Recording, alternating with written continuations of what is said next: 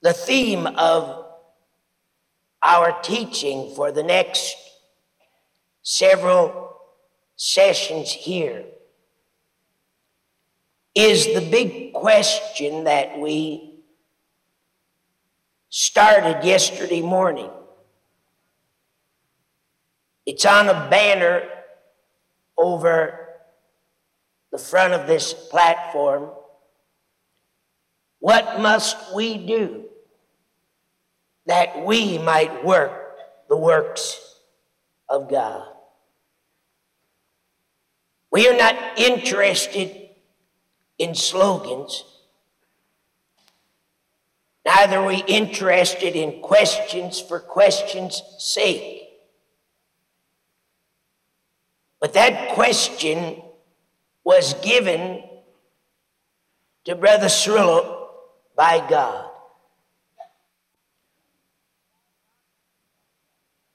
God brought us here to the School of Ministry for a divine purpose.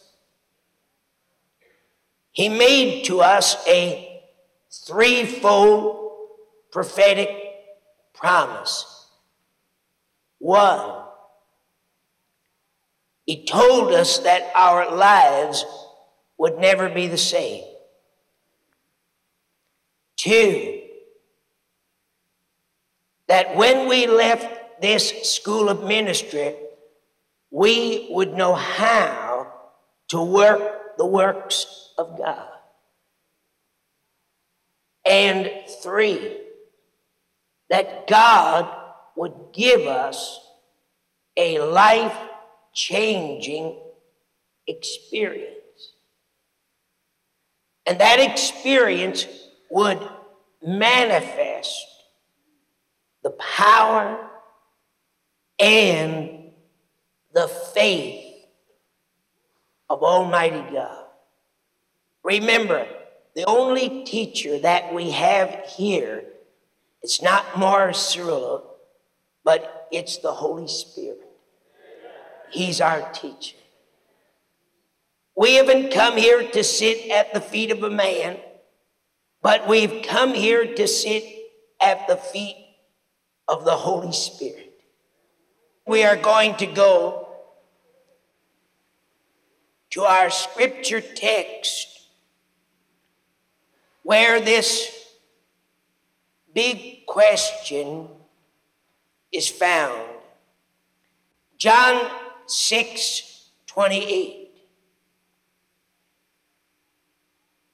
This question was asked of Jesus after he performed one of the greatest miracles in his entire ministry. He fed five thousand men plus women and children on a hillside, from a little boy's lunch, five barley loaves and two small fishes. And after this great miracle, Jesus departed out of the midst. A storm came on the sea. Jesus walked on the water, got in the boat with his disciples. The boat was placed to the other side. Supernatural miracle.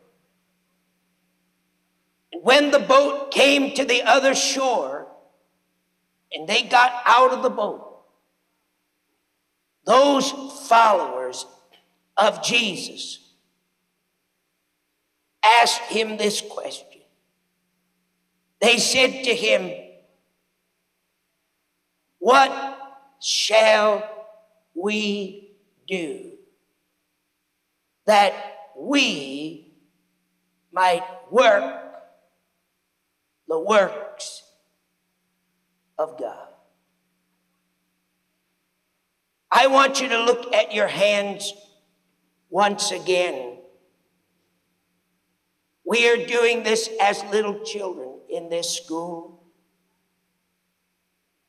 God told us, except we become as little children, we'll not enter the kingdom of God. Just a little simple act to bring about a very dynamic spiritual challenge. Look at your hands, and while you look at them, let the Holy Spirit take these words and impregnate them, impregnate them very deep within your spirit. The future success, don't look at Brother Strullo, don't look at me. The future success of the kingdom of God and the work of God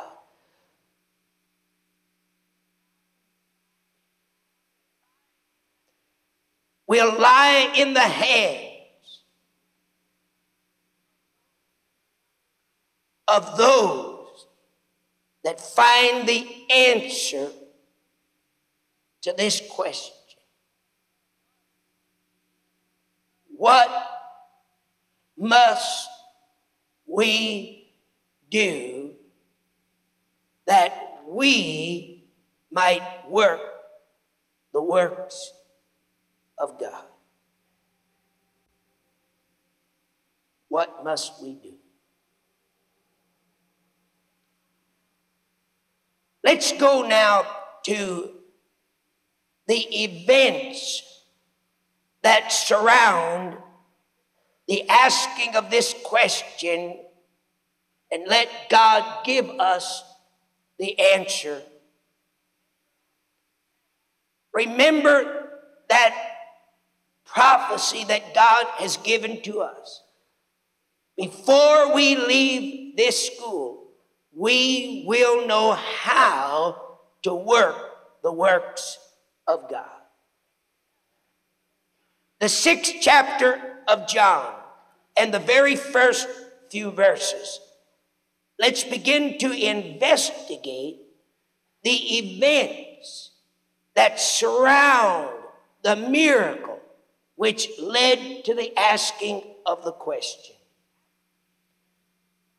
After these things, reading from John six one, after these things, Jesus went over the Sea of Galilee, which is the Sea of Tiberias. And a great multitude followed him, because they saw his miracles which he did on them that were diseased. Now, I want to pause here for a moment and ask us this question. Why did this great multitude follow Jesus? The Bible tells us why.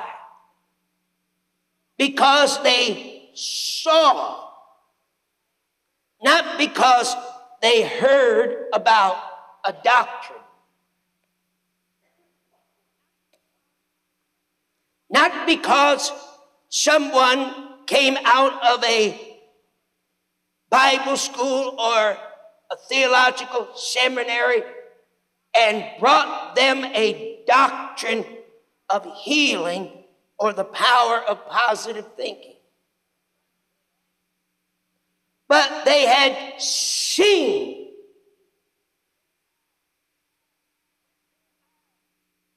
with their eyes the miracles that Jesus did on them that were diseased. Now, as you keep that in your spirit and in your mind, let us draw back on all the things that God has been speaking to us in this school about passing head knowledge and going into the arena of experience.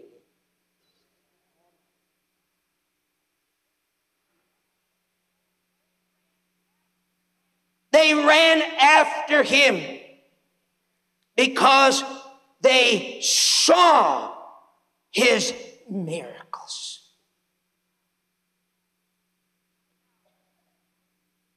Now, I find it very beautiful that Jesus did not rebuke them.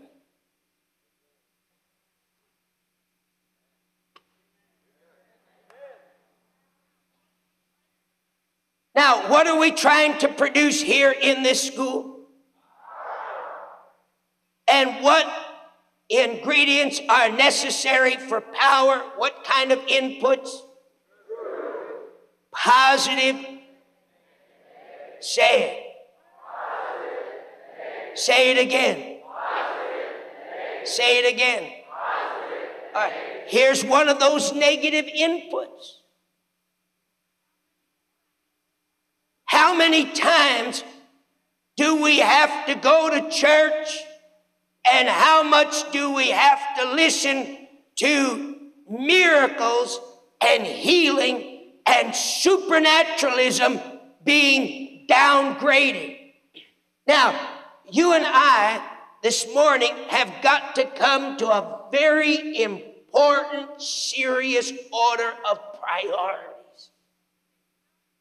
Jesus did not rebuke these people who came running after him because they saw the miracles. He didn't say, oh, go home because all you want is for me to feed you. He didn't say, go home because all you want is to see the blind, see the deaf, hear the lame walk. Go home, get out of here. You're nothing but carnal people. All you want is loaves and fishes. He never rebuked them. Why, Brother Shrillup? I'll tell you why. Because he came here for this purpose.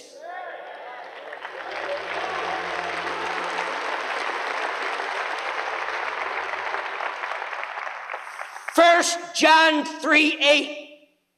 Listen to what it says. For this purpose the Son of God was made manifest, that he might destroy the works of the devil.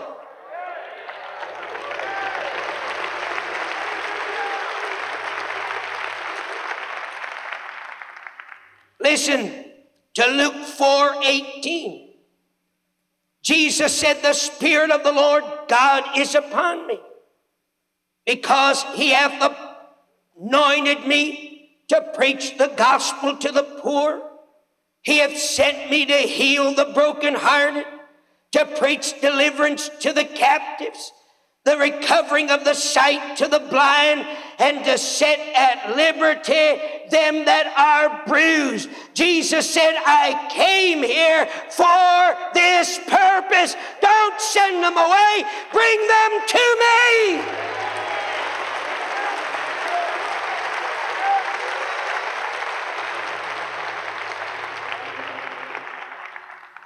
Matthew eight sixteen and seventeen. When the even was come, they brought unto him many that were possessed with devils, and he cast out the spirits with his word, and healed all that were sick, that it might be fulfilled which was spoken by Isaiah the prophet, saying, himself took our infirmities and bare our diseases. He came here for this purpose.